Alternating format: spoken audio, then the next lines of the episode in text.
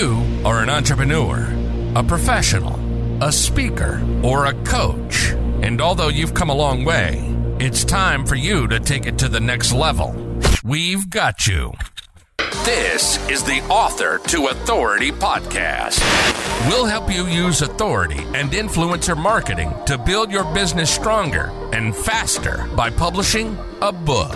You'll hear from guests that are thought leaders in sales, marketing, networking, communication, social media, promotion, and business leadership. Let's do it. This is the Author to Authority podcast. And now, your host, the extraordinary word ninja, Kim Thompson Pinder.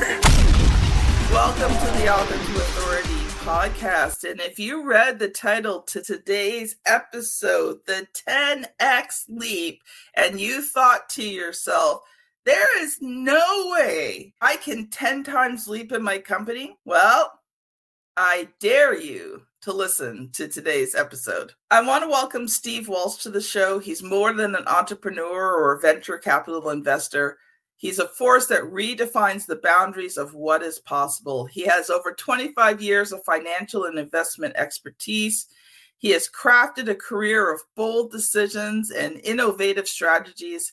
His journey, which includes successfully navigating the turbulent waters of risk and reward, ultimately led him to establish Bison Equity Group, a venture capital firm committed to empowering entrepreneurs.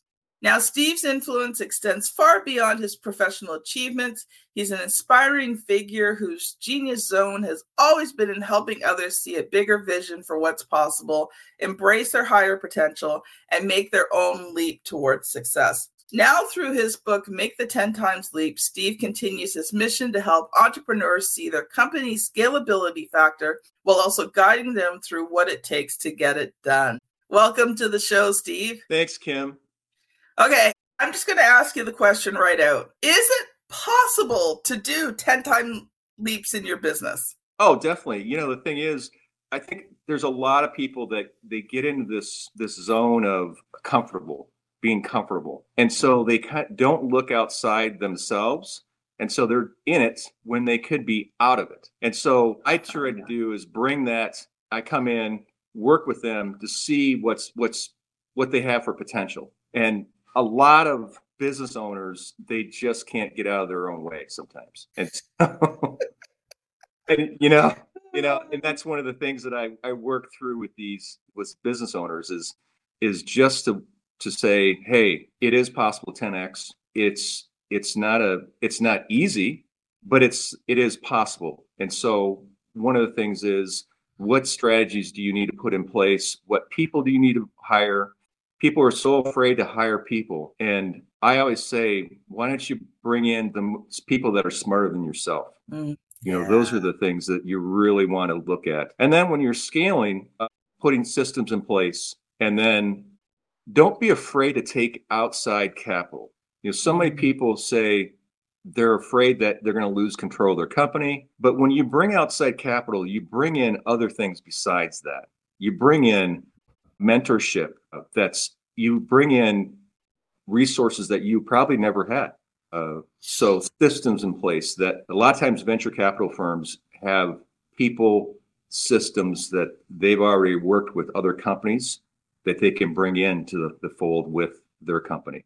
And so a lot of times people are, you know, they're in this, I'd say it's a, uh, it's a zone of they're just, just being uh, very comfortable. And I just say, do something different, you know, try something different than, than what you've been doing. And, and I think that's, that's the, the one thing that, uh, and find some mentor that can maybe have done something better than, you know, maybe have done something not even in your field.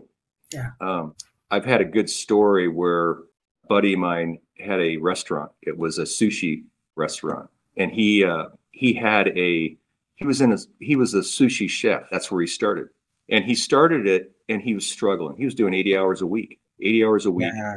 Couldn't see his family. Didn't see his family, and he struggled with um, uh, hiring the right people.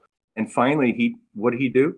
He found a mentor, and a mentor mm. said, Hey, do you want to be a sushi chef or do you want to be a business owner? Yeah, true. that was the biggest thing that was the biggest step i think is that and so what he ended up doing is is hiring smarter people than him and he went from one restaurant to eight within a yeah. very short time and so that's that's where I, I look at stories like that and and working with entrepreneurs that you know there is a possibility because you you just got to get out of your own way I love that you said that, Steve, because I think like one of the things I did this summer was I've been working with certain specialists to develop out a new product line. And I knew I needed help with it. It's not it's not that I wasn't capable of doing it, but I knew that I couldn't see the forest for the trees. Mm-hmm. And so I needed outside perspective. And so I chose specialists in different areas to work with, you know, to develop out this new product line which will be going well audience you're listening to this in december so it's probably going to be going live january. And you know it it was really helpful. Like the process of working with these people gave me clarity that it wasn't that I didn't know these things, but I was able to now really prioritize what my clients were seeing as the priority. And so it changed how I was able to speak to potential clients. It changed how, uh, you know, how I communicate with them. It's changed some of my messaging. Like it's changed a lot of things. And it's all been good and positive. And it's because I brought in that outside help. And I loved what you said about, you know, hiring people that are smarter than you. And one of the things that I've seen and I've tried to do in RTI publishing is that when I hire someone to join the RTI publishing team, I want them to specialize in something. And I want them to be a specialist in it. And if they're way better than me, amen, hallelujah. Because the reason I'm hiring them is I don't have time to do all this stuff myself. And I want I want really good, strong people. And I can remember when I had my first book project manager, and it was really funny because she was my best friend and she's a very details oriented person and i'm a very go with the flow person so it was always interesting her and i trying to work together because she wanted to plan everything to the nth degree before doing something and i'm like let's just start we'll figure it out on the way along.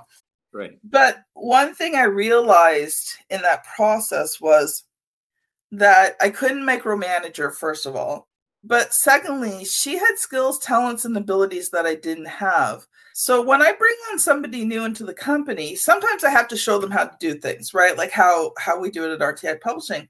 But then we have the discussion and the discussion goes like this. Listen, I'm showing you the way I do it. I'm showing you the way that makes sense for me to do this and get it done. But you're a lot better at this than I am. So take what I've shown you, redesign it, make it work the way it's going to work best for you, and go for it. I, and this is what I say I said, you can change things up any way you want as long as you re- achieve the result I need. And as long as the way you do it is uh, morally, ethically, and legally good. Beyond that, change it up whatever way you want. Except if it's going to cost money, that you have to ask me about first. and and it's worked well because I'm letting them work in their zone of genius. I do not need to control everything. As long as the results are happening and you know there's nothing morally, ethically or legally wrong with what they're doing, why would I hire a person who's smarter than me in that area and then handcuff them? Right. Right.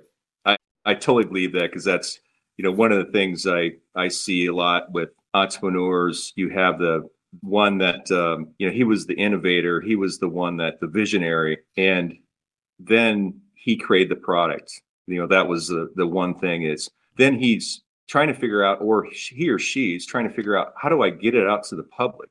And a lot of times their weak spot is marketing. Probably the, mm, yes. i probably 80% of the time i see companies that they feel that they have a great product but they just can't share it to the world and I, I love marketing because as Peter Drucker has always said, there's two things: innovation and uh, and marketing mm-hmm. are the two things. Everything else is a cost, and I believe that that is that is the thing that I look at is if you look at people, marketing is super important. Yeah. Yeah. Well, we're going to switch gears here, Steve. But just before we do, audience, that time again, uh, check out our quick 15 second commercial on one of the free resources that we offer at RTI Publishing that is going to help you publish a book that converts readers into clients and then you use that book to scale your business. One of the keys to becoming an author is hiring the right publisher. It's the difference between having a book that converts readers into clients and one that sits unused on a shelf. Check out seven questions to ask before hiring a publisher. Get it free at authortoauthority.com slash publisher. Welcome back. Steve, let's get into this a bit. I do want to hear a bit of your story as well, but yeah. I really want to go a little bit deeper into this 10x leap. So, what are some of the main things that you know an entrepreneur has to have in place to be able to do that 10 times leap? Well, you know, most like I had said, most of them have they start with the lifestyle business and it, they're comfortable. Now all of a sudden, how do they get to the next level? And so that is putting in systems in place, hiring right people. Now, the thing is, a lot of times people just go ahead and, and hire anybody. Mm-hmm. I always say you have to put the right people on the on the right bus. And when you put those people on that bus, you actually have to tell them, like you were just said before, you got to train them on what the values mission of the your company is because a lot of times if you don't do things like that first they're going to go off on their own thinking about how they can grow, grow the business for themselves. Mm-hmm. and so you need to have everybody on the same boat on the same bus going the right direction. And and then also on top of that marketing. Marketing is so important. And when it comes to marketing i think people think well i'm doing a lot of stuff on social media and i'm a you know that's that's all they can think about. And I, I there's so many other ways that you can do marketing. You can do direct mail which people are not doing. And i believe that if you have a great message direct mm-hmm. mail can be a a something that, that you can use. But there's other these levers that you can pull that are not not cheap but they're not expensive to get mm-hmm. to get to that next level. But the more things that you push out there, the more content you push out there to your clients and know your customer. Yeah. You know, I think that's the most probably, you know, people think they know their customer. Uh, and I've met a lot of entrepreneurs that think they know their customer and find out that who they're marketing to is completely different person. And and so what they need to do is really understand who that where that person goes, what they do, for business what what is it they their dreams a lot of their pain points and a lot of the things that you know they they needed to almost sit down for a day or two with their team and work with trying to figure out who their customer is. Because i always say it's easier to keep a customer than it is to get a new customer. True. And so True. and i always you know and it's kind of one of the things where if you're already in their house or in their business, what other th- services can you offer them? Those are the things you have to really look at too. If you're offering one service, your competitor is probably going to be offering 10 services. And so that's where you have to look at what your competitor is doing. You really have to look at what else can I do that they're not doing? Yeah.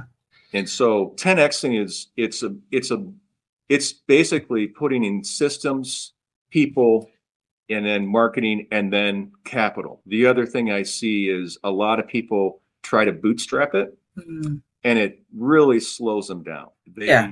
they too, tend to do is chintz on the marketing side, chintz on the number of employees they bring in or the systems that they bring in. You know, that's probably the biggest thing. And simple systems, you know, like the bookkeeping or or bringing in a assistant the state what i always say try to stay in your genius zone. Mm-hmm. you know? Yeah. So when you're you are continually doing things that you're not that's not in your genius zone you're continually doing things that that really are probably slowing you down.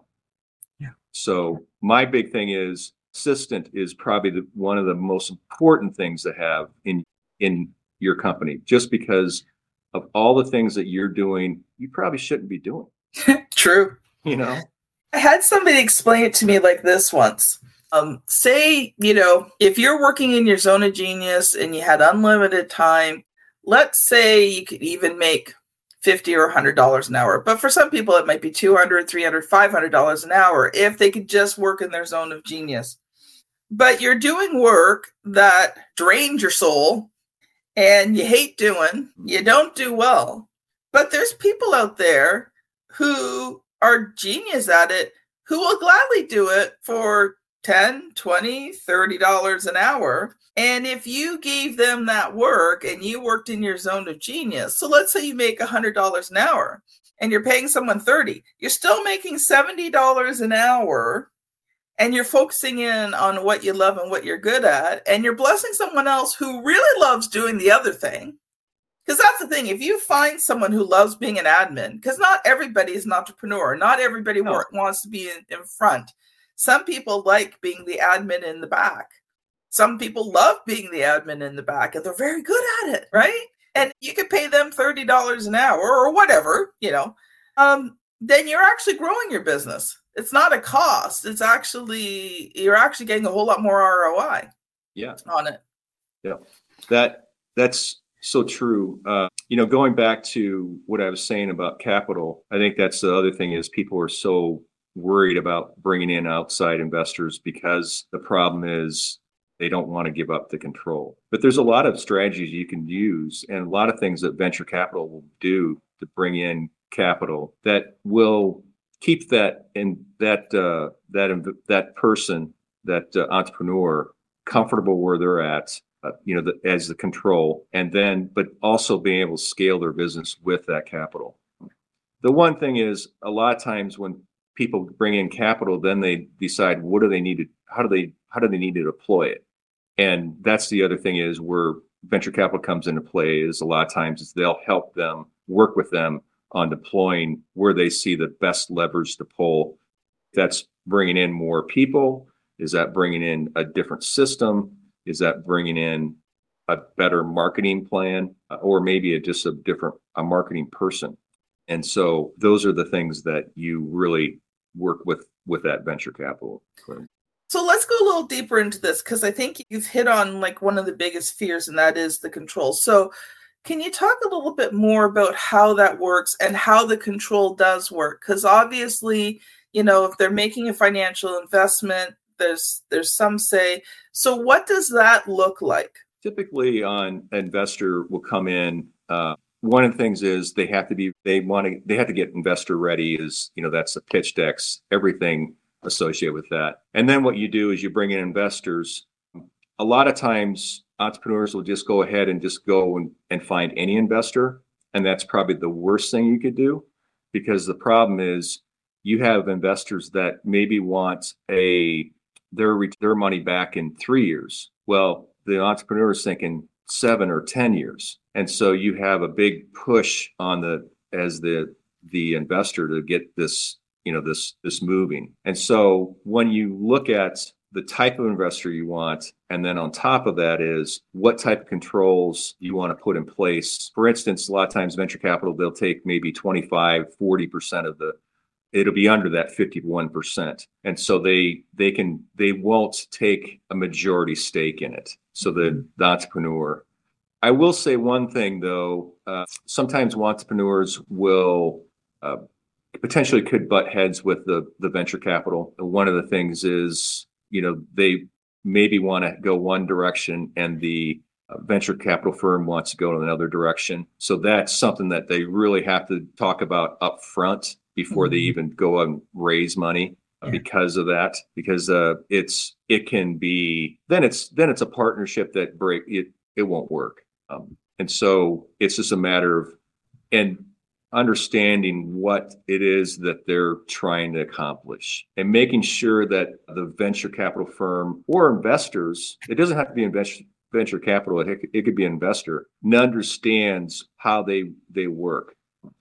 I I always try to run a uh, a, a psych, psychologist through the with the entrepreneur just to see what their their mindset is or how they work you know if in that way i can i can understand of what that person's about and and how they think. Mm. you know that's the biggest thing is too is when i run them through something like that that that is gives me an idea of who they're about um, how they how they think and how they think about their business how they think about employees uh, and and if they're going to be a good fit. You know that's the other thing is too. Sometimes i've walked away just because i knew we weren't going to be a good fit uh, and that that will tell me right away if, if we're going to be a good fit or not. So that and then they you know they can entrepreneurs can decide going forward is what level do they want me to come in and give them as, as a mentor as Yeah. bringing them you know what can i bring in? The systems in place can i bring in um, people do they need you know that that's the thing I, I've, I've done that numerous times where i bring in contractors or consultants to give mm-hmm. them some some more expertise so they need they have some expert need some expertise in one area so That is awesome. I um, am going to shift gears here because I want to make sure that we talk a little bit about your book. So, make the Oh, 10 yeah. times leap. So, first of all, Steve, take a minute or two and just share with us, you know, what is the book about? So it is make the 10x leap, and it's it's for outside, it's for entrepreneurs. It's it gives them it's and it this is a book for people that want to grow their business. This is not for the person that has a lifestyle business that wants to stay in a lifestyle business. This is a book that will give them the tools. And it's like I said, it's it's the same stuff that I've been talking about is where it talks about scaling up. Uh, but it also talks about the mindset of the entrepreneur, how they have to change, potentially change the mindset from where they were talking. A good example is the sushi chef Mhm. to now it's the business owner. Yeah. And so they have to think about what are they going to be? Are they going to be in the business? Or are they going to be working on the business? Yeah. And so that's, and then it talks about uh, if you're going to do, if you're going to raise money, what do you need to do? What do you need to do to raise money? What is it that you, the scalability, do you have the scalability? Is it, is it a scalable company? And that's, it's talks about that in the book too, is what is your scalable factor? Um, Yeah. I have a, uh, on my website, you can go and, and there's a, a test that you can take that's kind of that gives you that scalable factor.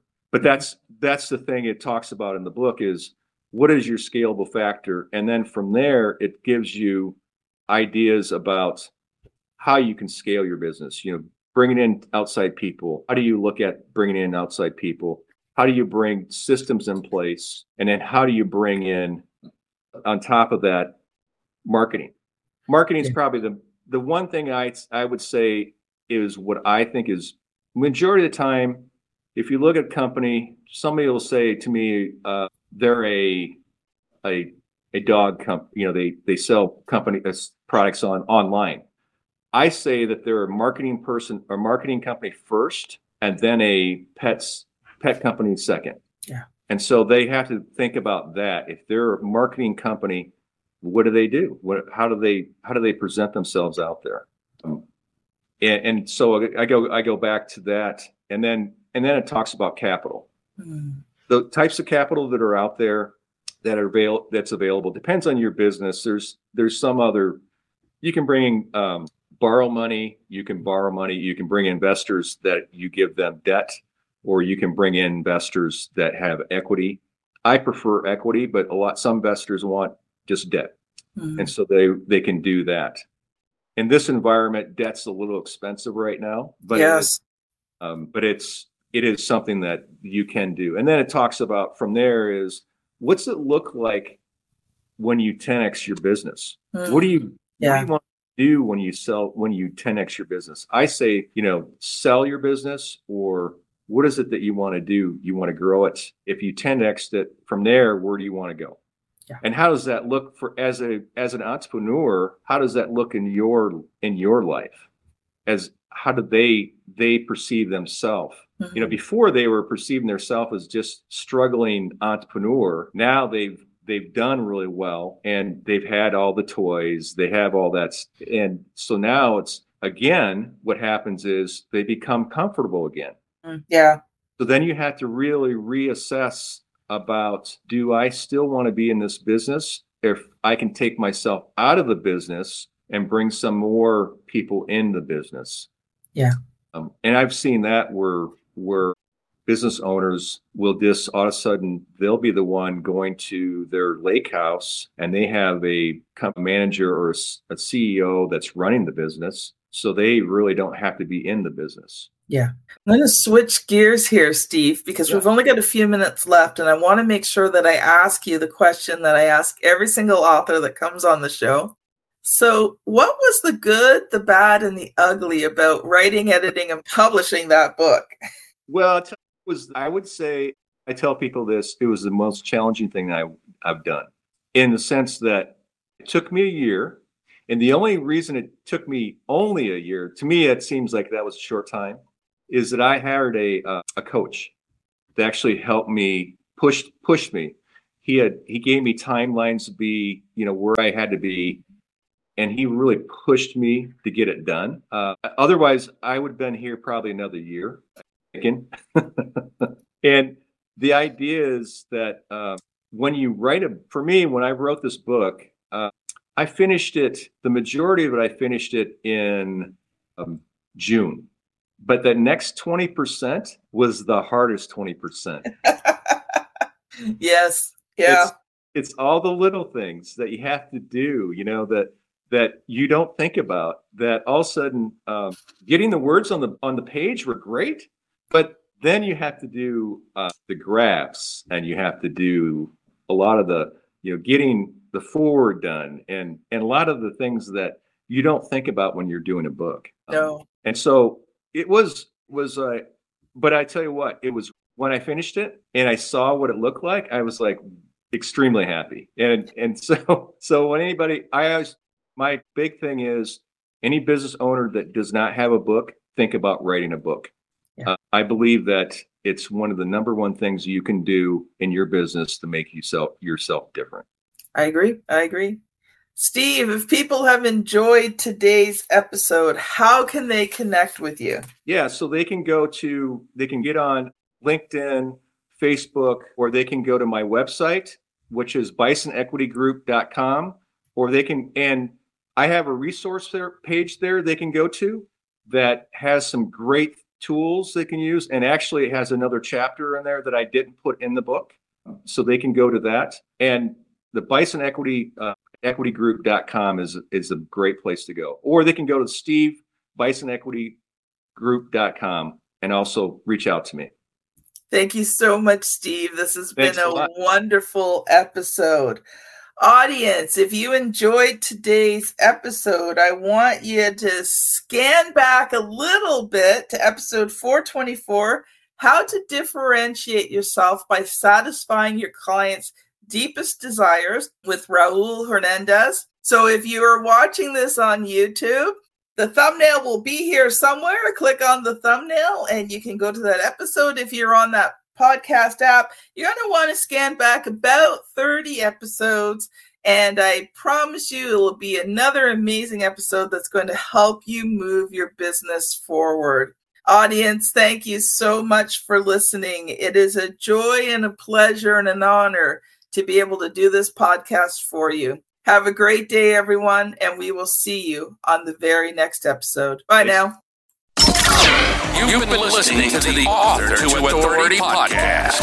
The extraordinary word ninja, Kim Thompson Pinder, has helped over 200 entrepreneurs, professionals, speakers, and coaches write and publish their books that have become incredible marketing tools for their business. And many of those have gone on to become Amazon best selling authors and have used their books to land high level clients and get on big stages.